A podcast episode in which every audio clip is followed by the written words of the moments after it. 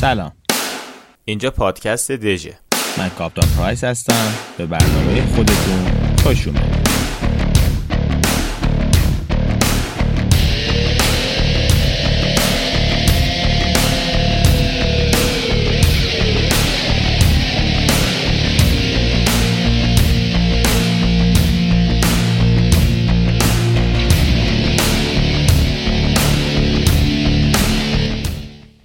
خیلی وقتا پیش اومده که داریم یک فیلم سینمایی می‌بینیم.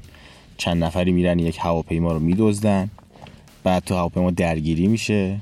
یک گلوله برخورد می‌کنه به شیشه هواپیما یکی از شیشه های قول پسنجر. هواپیما ترک برمیداره بدنش. یه دفعه یک حفره بزرگ ایجاد میشه. چند نفر به بیرون مکش پیدا می‌کنن و هواپیما به چخ میره منهدم میشه. و از این دست موارد.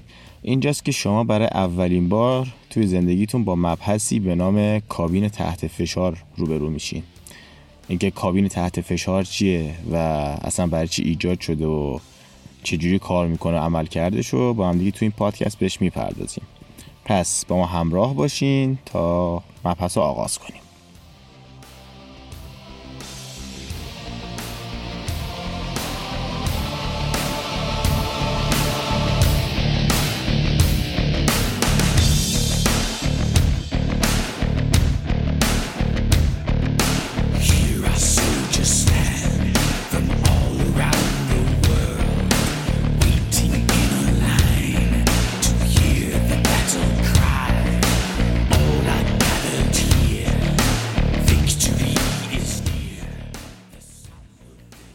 ما کابین تحت فشار رو فقط توی یک هواپیما نداریم. شما هر وسیله‌ای که بخواد به محیط بره که انسان ها نمی‌تونن اونجا دووم بیارن اون وسیله رو با کابین تحت فشار درست می‌کنن. به عنوان مثال زیر دریایی یا یک فضاپیما یا حتی ایستگاه فضایی بین المللی اینا همه کابین های تحت فشار دارن. و اصلا چرا میگیم آقا تحت فشار؟ چرا مثلا همچی اسمی داره؟ انسان چرا نیاز به همچین محفظه هایی داره برای رفتن به جاهای دیگه. برای توضیح این مسئله باید یک فلشبک بزنیم به دروس دبیرستانمون جایی که شما زمین شناسی و زیست و فیزیک و شیمی خوندید و اینا رو باید یکم با همدیگه مرور کنیم تا برسیم به بحث اصلیمون.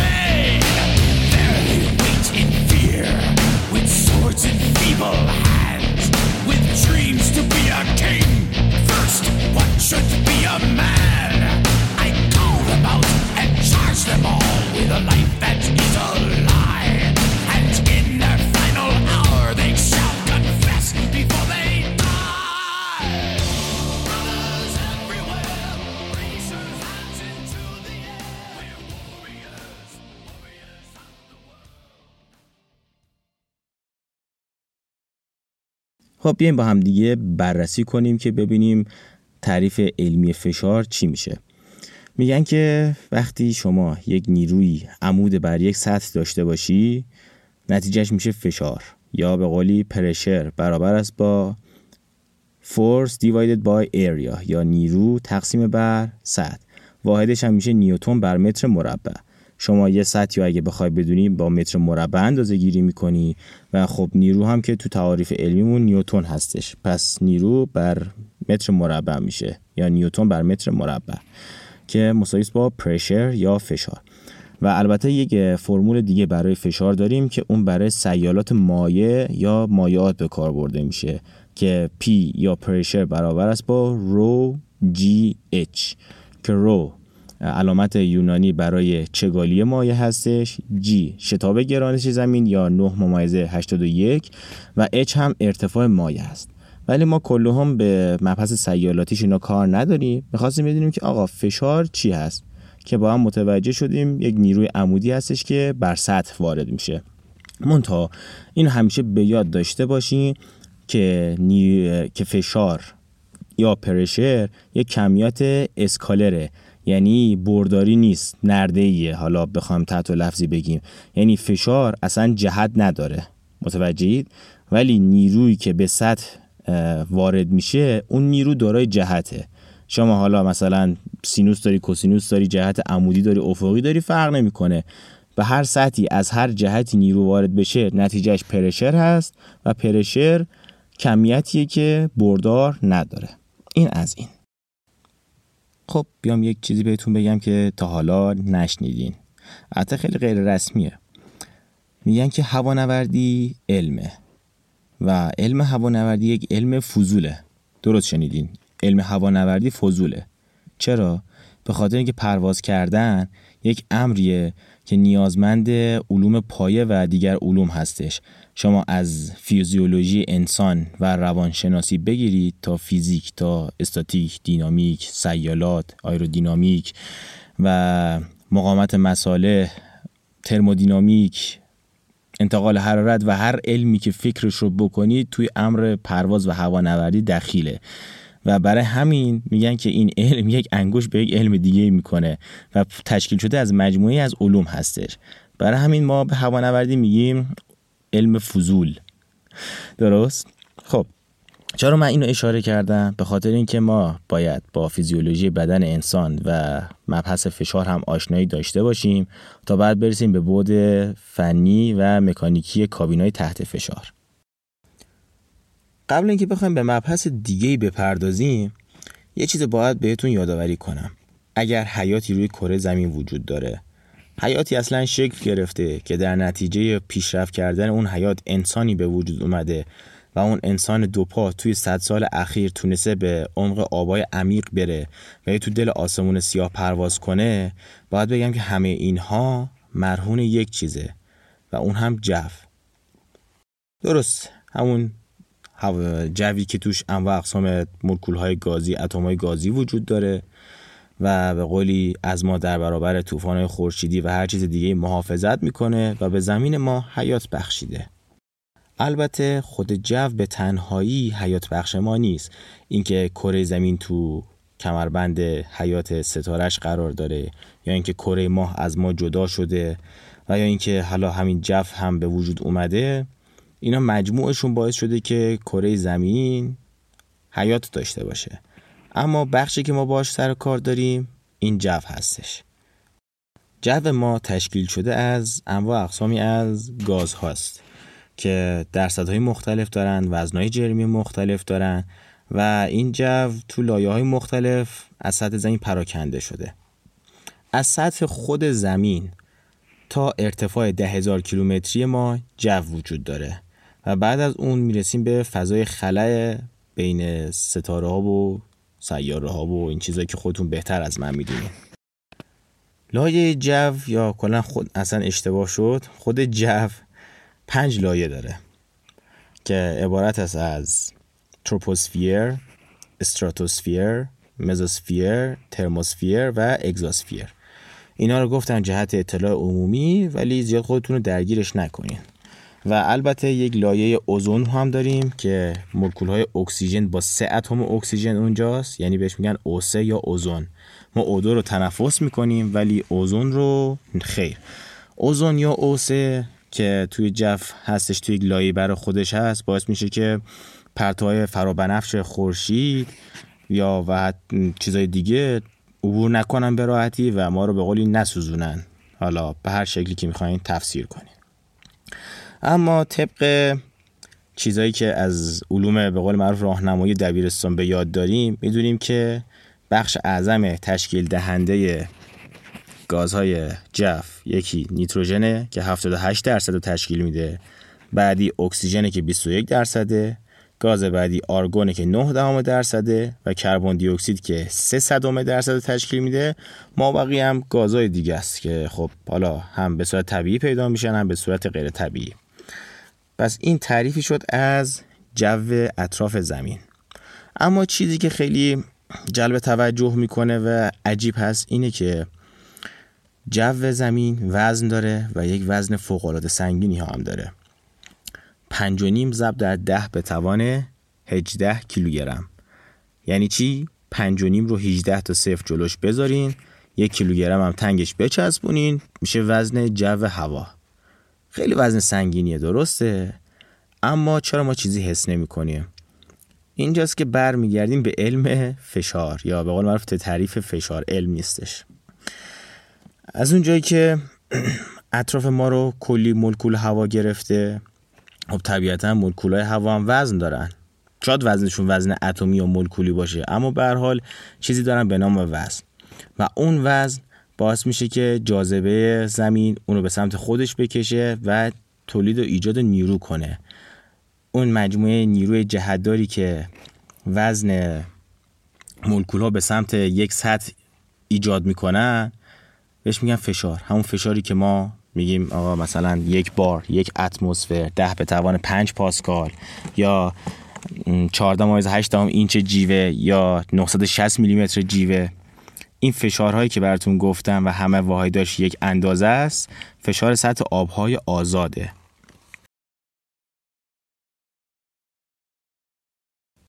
پس تا اینجا متوجه شدیم اون فشاری که داره به ما وارد میشه فشار وزن مولکول های هوای جو اطرافمونه.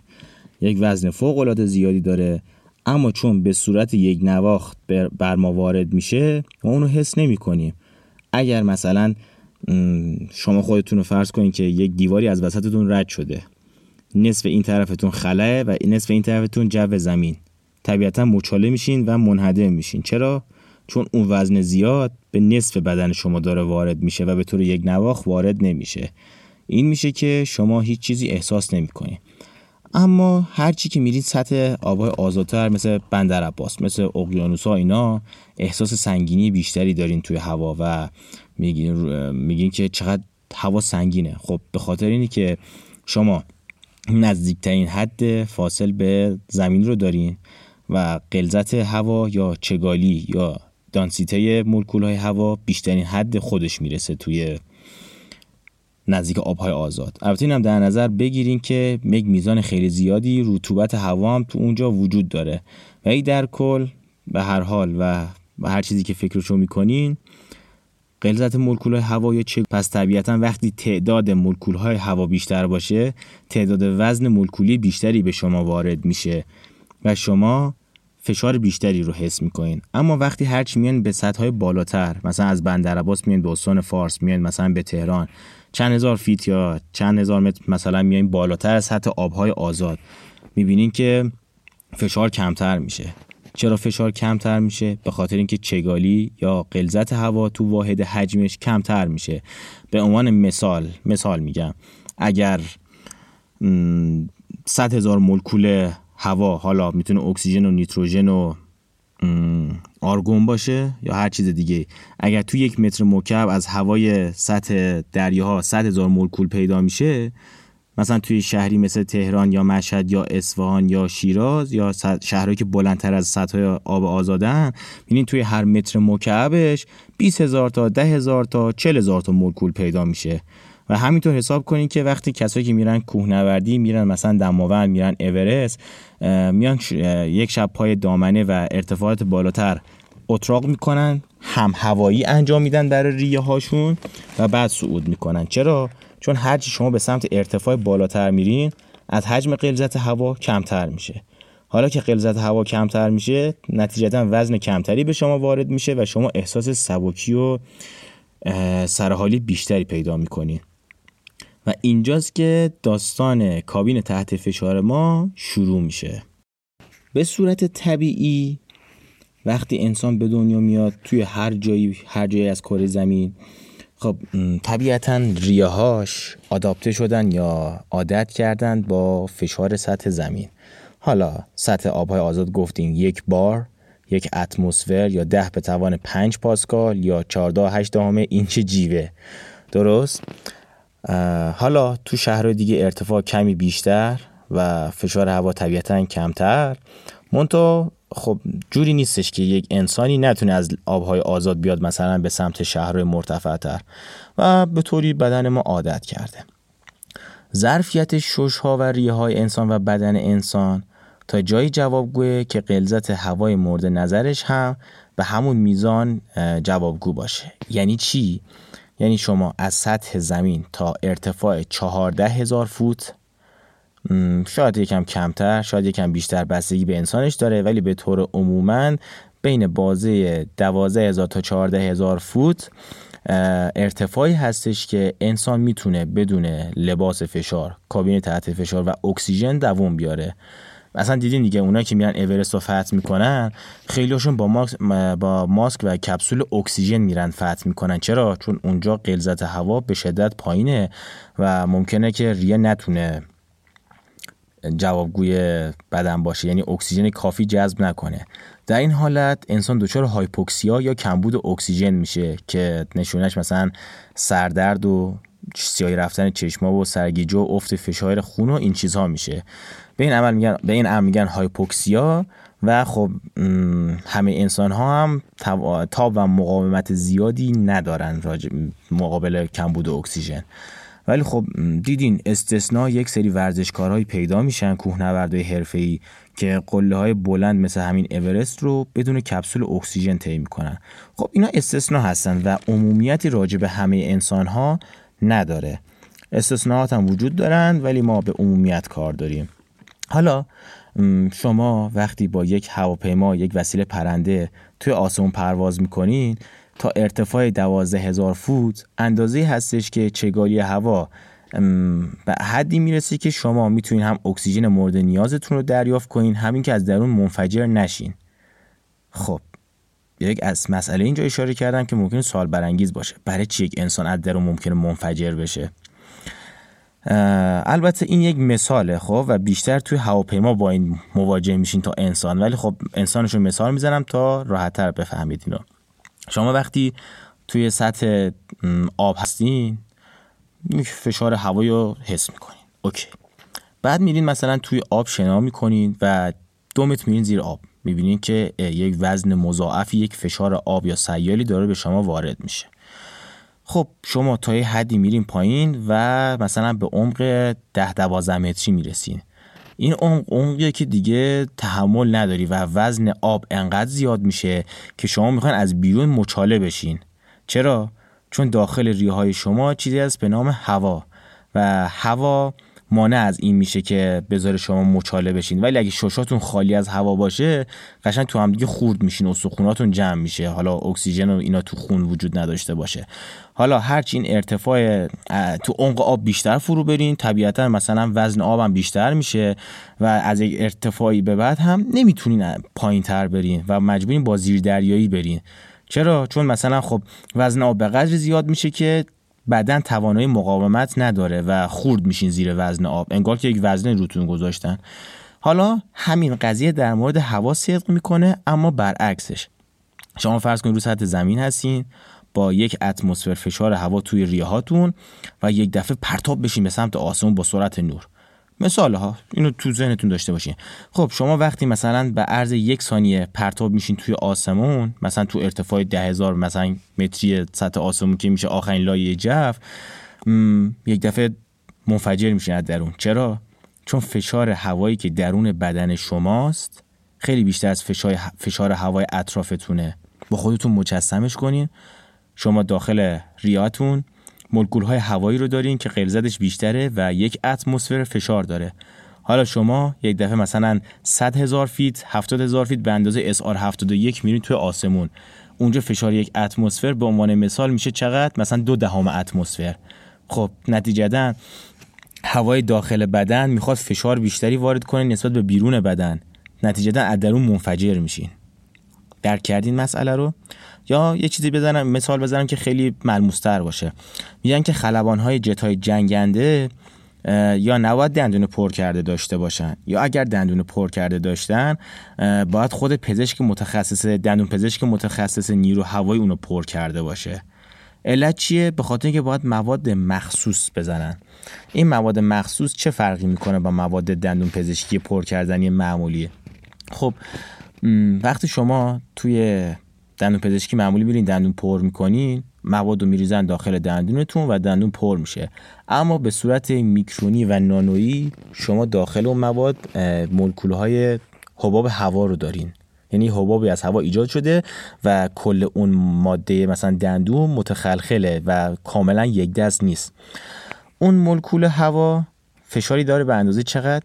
یک اتمسفر. یعنی قلزت اون مولکول هوا اون حباب هوا به اندازه هوای اطرافتونه. طبیعیه دیگه دندون پر کنه و اون هوا حبس شده زیر مواد پر شده دندون. و شما خب به زندگی عادیت ادامه میدی و راه میرو از این دست قبیل کارا. حالا میای یک روزی خلبان یک جنگنده میشی و تا ارتفاع مثلا 60 هزار فیت میری پرواز می‌کنی.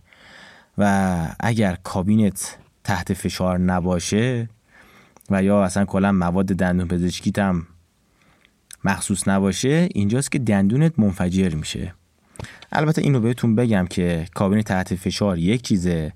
اینکه دندونت هم تو اون کابین تحت فشار بازم منحدم میشه تو ارتفاع بالاتر یک چیزه که علتش رو توضیح میدم. بگذاریم زیاد منحرف نشیم. چرا باید دندون شما به خاطر اون مولکولای هوا که توی دندونتون؟ به خاطر اینکه شما یک حبابی دارین که به چهار طرفش داره فشار وارد می‌کنه به همه طرف به فشار یک اتمسفر. تا وقتی که روی سطح زمین بودیم فشار اون حباب داخل دندون با فشار هوای بیرون برابره پس صفره. پس ما هیچ حس نمی کنیم ولی به محض اینکه شما توی آسمون اوج می‌گیرین و فشار اطرافتون کمتر و کمتر میشه نتیجه چی میشه؟ اینکه فشار هوای اطرافتون میشه نیم مثلا اتمسفر و فشار دا اون حباب هوای داخل مواد دندونتون یک اتمسفره. خب زور اون بیشتره و طبیعتا تمایل به باد شدن و منفجر شدن داره. اونجاست که مواد توی دندونتون میتریکه و وسط آسمون بوی الرحمن بلند میشه. ولی خب خلبانایی که میرن دندون پزشکی خود نیرو هوایی جوری دندونشون پر میشه که خب هیچ هوا و حباب هوایی اون وسط نمونه و به مشکل نخوره. پس فکر کنم کامل متوجه شدین که قضیه اختلاف فشار چه بلایی می‌تونه به سر آدم بیاره. یا حتی مثلا دیدین دیگه زیر دریایی میره زیر آب تا یک عمقی می‌تونه بره. و درونش هم محفظه حواس. یعنی شما رو الان ریفر میدم به پادکست های کاپیتان اسی توی میلیتاری هاربر که راجع به فشار هوا و کلا اکسیژن سازی زیر دریایی صحبت می‌کنن. بگذاریم.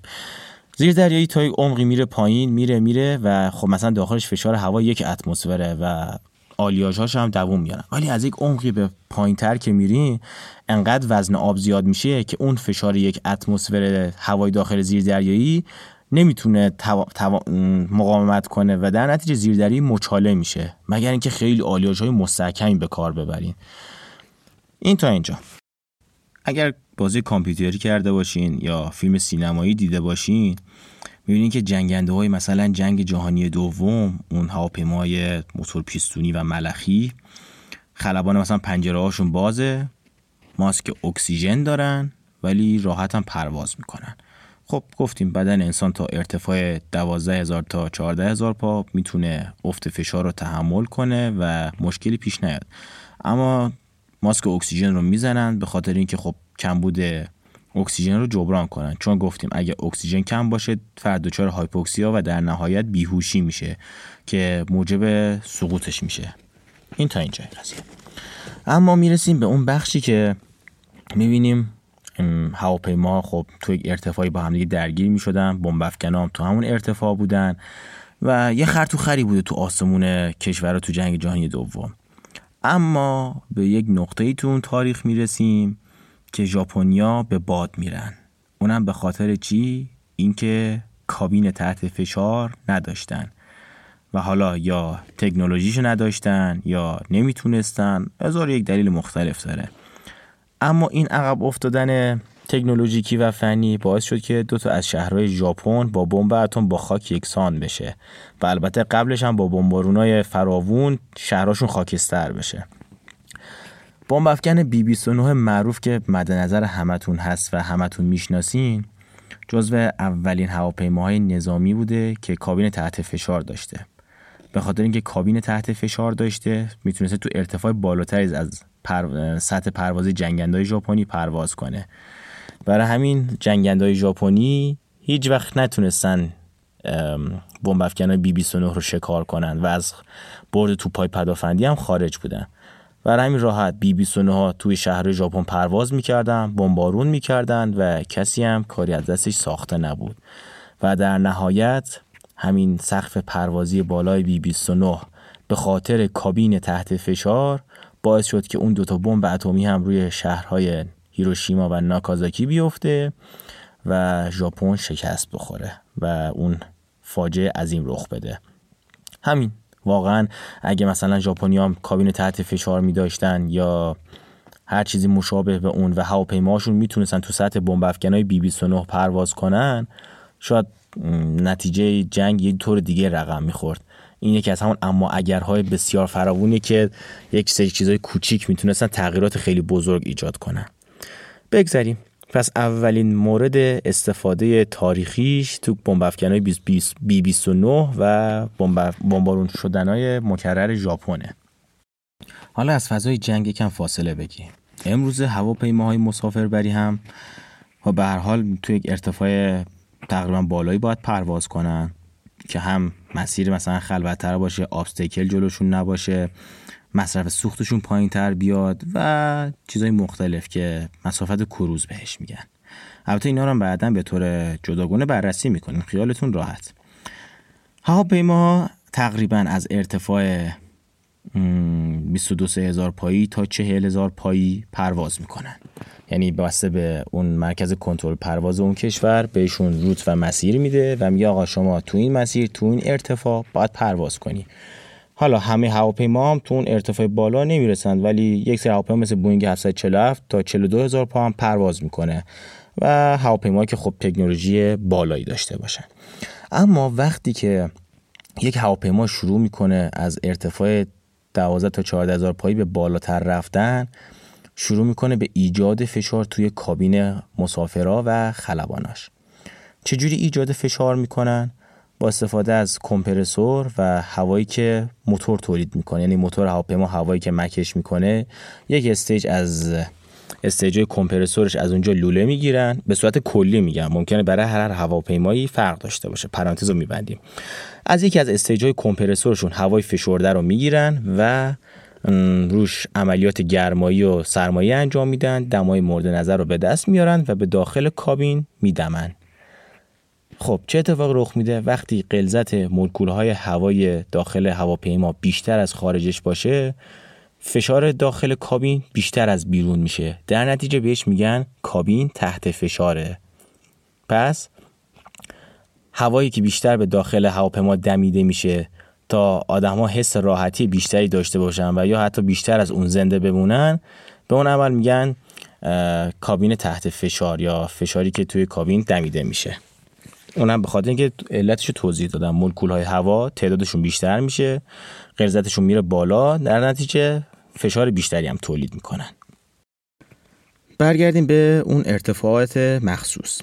هواپیماهای مسافربری تقریبا وقتی از روی زمین بلند میشن تا اون ارتفاع دوازده هزار پایی زیاد فرقی به حالشون نمی‌کنه. تقریبا فشار هوای بیرون و داخلشون یکسانه. چون خب انسان هم راحت اون ارتفاع می‌تونه بره و مشکلی براش پیش نیاد. اما وقتی ارتفاع 14 هزار پا رو رد می‌کنن اینجا با مسئله کمبود فشار و کمبود اکسیژن روبرو میشیم. پس شما کابین رو تحت فشار می‌کنی که غلظت اکسیژن هوات هم بیشتر بشه و مسافرات بتونن نفس بکشن. از اونجایی که اختلاف فشار داخل و بیرون هواپیما نباید خیلی باشه میان چه کاری انجام میدن؟ میان مثلا هواپیمایی که داره تو ارتفاع 33 هزار پایی پرواز می‌کنه فشار داخل کابینش رو روی 14 هزار پا تنظیم می‌کنه. یعنی چی؟ یعنی شما داری توی ارتفاع 35 هزار پا پرواز می‌کنی اما فشار داخل کابینت به اندازه فشار 14 هزار پاییه. یعنی فشار داخلت بیشتر از فشار بیرونه. ولی چرا نمیاد مثلا آقا فشار داخل کابین رو به اندازه مثلا 5000 پایی 5000 پایی تنظیم کنن. به خاطر اینکه متریال هواپیما جوابگو نیست و شما اگه هوای سطح آبهای آزاد رو بخوای داخل کابین یک هواپیما شبیه سازی کنی به طور قطع هواپیما مثل یک مثل یک نارنجک منفجر میشه. درسته. شما یک اتمسفر فشار داخل کابین داشته باشی و توی ارتفاع 40000 پای پرواز کنی که می‌بینی فشار مثلا دو دهم سه دهم اتمسفره. خب طبیعتا پوسته هواپیما شکاف می‌خوره بدن شکاف می‌خوره و داغون میشه. منتها خب آخرین حد ارتفاعی که انسان می‌تونه دووم بیاره یعنی 13 تا 14 هزار پایی رو در نظر گرفتن و وقتی هواپیما میرن بالا داخل کابین رو به همون اندازه تحت فشار قرار میدن. مثلا اگه تو ارتفاع 14 هزار پایی فشار داخل فشار 14 هزار پایی مثلا اگر 8 دهم اتمسفر هستش. میان تو ارتفاع 40 هزار پایی همون فشار 8 دهم اتمسفر رو ایجاد می‌کنن در حالی که مثلا فشار بیرون نیم اتمسفره 4 دهم اتمسفره که خیلی اختلاف نباشه تا متریال هواپیما و پوست و بدنش هم جوابگوی این اختلاف فشار باشه و از درون از درون منفجر نشه. خب هواپیما تا یک ارتفاع سی هزار پایی پرواز می‌کنه. بعد اینکه خب مسافران هم یک حسی شبیه ارتفاع 12 هزار پایی دارن ولی توی 40 هزار پایی دارن پرواز می‌کنن. اکسیژن هم به قدر کافی هست و هوا هم از داخل کمپرسور دمیده میشه کمپرسور موتور دمیده میشه به داخل کابین. با heat, ex، heat exchanger یا تبادل دما یا هر چیزی که اسمشو می‌ذارین هوا رو خنکتر می‌کنن دماشو تنظیم می‌کنن و میدن داخل کابین. اما اینجا دیگه تمام جواباتون پاسخ داده میشه. اون گلوله که تو اون ارتفاع برخورد می‌کنه به شیشه و باعث میشه هواپیما بترکه به خاطر اینی که شما یک دفعه اون هوای تحت فشار تو از یک سوراخ کوچیک به بیرون میدمی. یعنی مثلا داخل 8 دهم اتمسفر فشار داری و بیرون سه دهم چهار دهمه و این هوا یک دفعه تمایل پیدا می‌کنه که از جای پرفشار بره کم فشار قانون برنولی. هوا هوایی که جای پرفشار باشه. سرعتش کمه و هوایی که کم فشار باشه سرعتش بیشتره. و یه دفعه شما یک سوراخ ریزی درست می‌کنی و اون هوایی که توی تحت فشار یه دفعه با سرعت زیاد خارج میشه و هواپیما ترک برمیداره و یقرم فاطمه هست. سلوات بله بوی الرحمن بلند میشه. من خیلی دارم تلاش می‌کنم که صحنه ها رو با جزئیات براتون توصیف کنم که بتونید درک کنین. مونتا اگر هم باز هم سخت بود خب طبیعتا ویدیو و فیلم و چیز آموزشی هم براتون تو کانال می‌ذاریم. به شکل تصویری خیلی تاثیرش بیشتر از توصیف کردنه. Anyway به هر حال بگذریم. پس اینجا متوجه شدیم که اون اختلاف اختلاف فشار داخل کابین و بیرون کابین باعث میشه که هواپیما منهدم بشه اگر سوراخی درش ایجاد بشه. و اینم فهمیدیم که به این علت کابین رو تحت فشار قرار میدن که مسافر یا خدمه درون اون هواپیما بتونن تو ارتفاع بالاتری پرواز کنن و بیهوش نشن و یا متلاشی نشن. و غیر از اون هم خب دیگه میره به مقاصد نظامی و غیر نظامی و پیشرفته تر که دیگه کاری باشون نداریم. اما ممکنه تو ذهن بعضیتون یک سوال دیگه هم ایجاد شده باشه. چرا یک سری خلبان ها مثل خلبان های هواپیمای یوتو یا SR71 لباس شبیه لباس فضانوردا دارن؟ پاسخ سوالش ساده است. خب همونجور که گفتیم متریال هواپیماها دیگه تا اون حدی قدرت نداره که یک اختلاف فشار فوق زیاد رو تحمل کنه و دووم بیاره. و یک هواپیما مثل SR 71 میره میره میره میره و اوج می‌گیره. خب 14 هزار پایی رو رد می‌کنه میره تو 30 هزار پایی و کابینش تو اون ارتفاع می‌تونه تا اندازه کابین هواپیما مسافر بری یا حالا یکم بیشتر تحت فشار قرار بگیره و خلبان خب راحت اونجا مثلا پرواز کنه و نفس بکشه. اما وقتی از یک ارتفاع دیگه بیشتر میره بالاتر به خاطر اینکه نمی‌تونن اختلاف فشار رو بیشتر کنن میان لباس فضانوردی به قول معروف لباس فشار میدن به خلبانا. یکم ساده ترش کنم. هواپیمایی که تو ارتفاع 40 هزار پایی پرواز می‌کنه می‌تونن داخلش چیکار کنن؟ یک فشار 14 هزار پایی رو شبیه سازی کنن. OK. اما وقتی هواپیما مثلا 10 هزار پا بیشتر میره بالا میشه 50 هزار feet 55 هزار feet. خب اون فشار 14 هزار پا رو نمی‌تونن توش شبیه سازی کنن و باید بیان فشارهای کمتر رو شبیه سازی کنن. مثلا فشار 20 هزار پایی فشار 30 هزار پایی.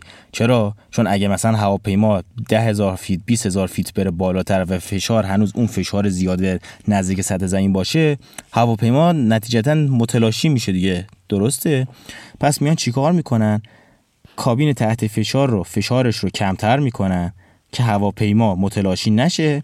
ولی از اون طرف به خلبانا لباس فشار میدن که اون لباس فشار داخلش به اندازه همون فشار سطح زمینه متریالش به شدت قدرتمندتره مثل لباسی که فضا نوردا میپوشن تا خلبان سالم برو سالم برگرده نفس بکشه و زنده بمونه.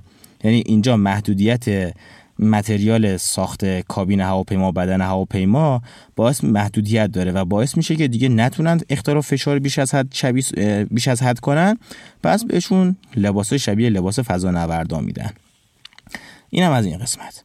حالا هرچی که بیشتر میرین و راجبش فکر می‌کنیم این مسئله رو می‌تونیم بیشتر تعمین بدیم. مثلا خب فضا نوردای ایستگاه فضای بین المللی نمی‌تونن توی هوای خلا زنده بمونن طبیعتا. میمیرن. میان داخل ایستگاه فضای بین المللی یک فشار هوایی تولید می‌کنن که به اندازه فشار هوایی مثلا جو زمین باشه و اونجا راحت بتونن نفس بکشن و زندگی کنن. یا کسی که توی زیردریاییه. وقتی با زیردریایی میره زیر سطح آب اصلا دیگه اونجا بحث هوا نیست. برای اینکه آب وارد نشه و بدنه مچاله نشه مجبورن یک فشار هوایی رو ایجاد کنن که زیر دریایی متلاشی نشه و کسایی که اونجا هم هستن هم بتونن راحت نفس بکشند و کاراشون انجام بدن. یعنی دقیقا حالا مسئله زیر سطح آب و سطح آسمون کاملا برعکس همه. از یک طرف وزن آب هستش که زیر دریایی می‌خواد مچاله کنه و فشار هوای درون اون نمی‌ذاره. از یک طرف هم باز هواپیما میره تو آسمون و از درون می‌خواد منفجر بشه به خاطر اینکه فشار هوای درونش بیشتر از بیرونشه. مونتا متریال هواپیما این اجازه رو به این هواپیما نمیدن مگر اینکه مثلا بدن سوراخ بشه و دیگه اونجوری فاتحش خونده بشه. در کل خیلی بخوایم به صورت فنی هم به مسئله نگاه کنیم. هواپیماهای مسافربری کامپیوتری دارن به نام CPC یا کابین پرشر کنترل کامپیوتر. یا حالا هرچی که اسمشو می‌ذاره. مختلف ممکنه اسمش فرق کنه ولی به صورت جنرال کارشون همینه. کنترل فشار کابین. خب دو تا تایگر سویچ داره. حالا یا شاید هم به صورت دیجیتالی روی مانیتور نمایش داده بشه. فرقی نمی‌کنه. عمل اون شکلیه که هواپیما وقتی داره پرواز می‌کنه از استیج کمپرسور هوا می‌گیره و به داخل کابین میدمه. کابین تحت فشار میشه و خب راحت پرواز می‌کنه. اما یه مسئله خیلی جالبی هم وجود داره. اگر زمانی که هواپیما روی زمین بعد از پرواز میشینه خلبان یادش بره که کابین از حالت تحت فشار خارج کنه درای هواپیما باز نمیشن. چرا؟ به خاطر اینکه یک هوایی داخل دمیده شده و اونجا به دام افتاده. اما دقیقا مسئله گولزننده اینجاست. اون هوای داخل باعث نشده که هواپیما دراش باز نشه بلکه هوای بیرونه. چرا؟ به خاطر اینکه شما یه هوایی دارین داخل که به اندازه به قولی سطح 14 هزار پایه و شما باز روی سطح زمین قرار داری و فشار هوای بیرونت بیشتر از درون هواپیماست. و وقتی می‌خوای در هواپیما رو باز کنی در گیر می‌کنه استاک میشه چرا؟ چون این از دو طرف اختلاف فشار وجود داره و نمی‌ذاره در از جاش تکون بخوره. یک اون طرف فشار میاد یک این طرف فشار میاد.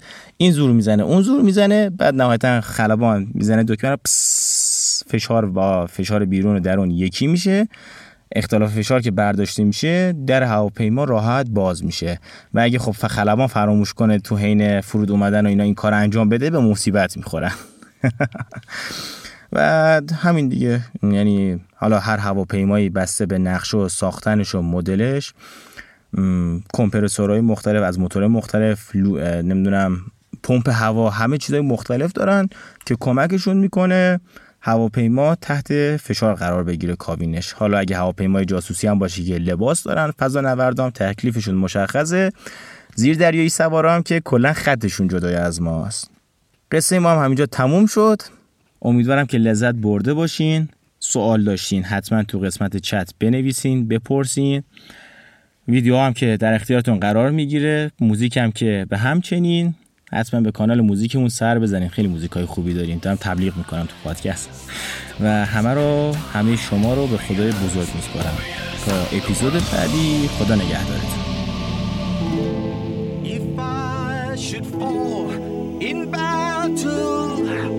My brothers who fight by my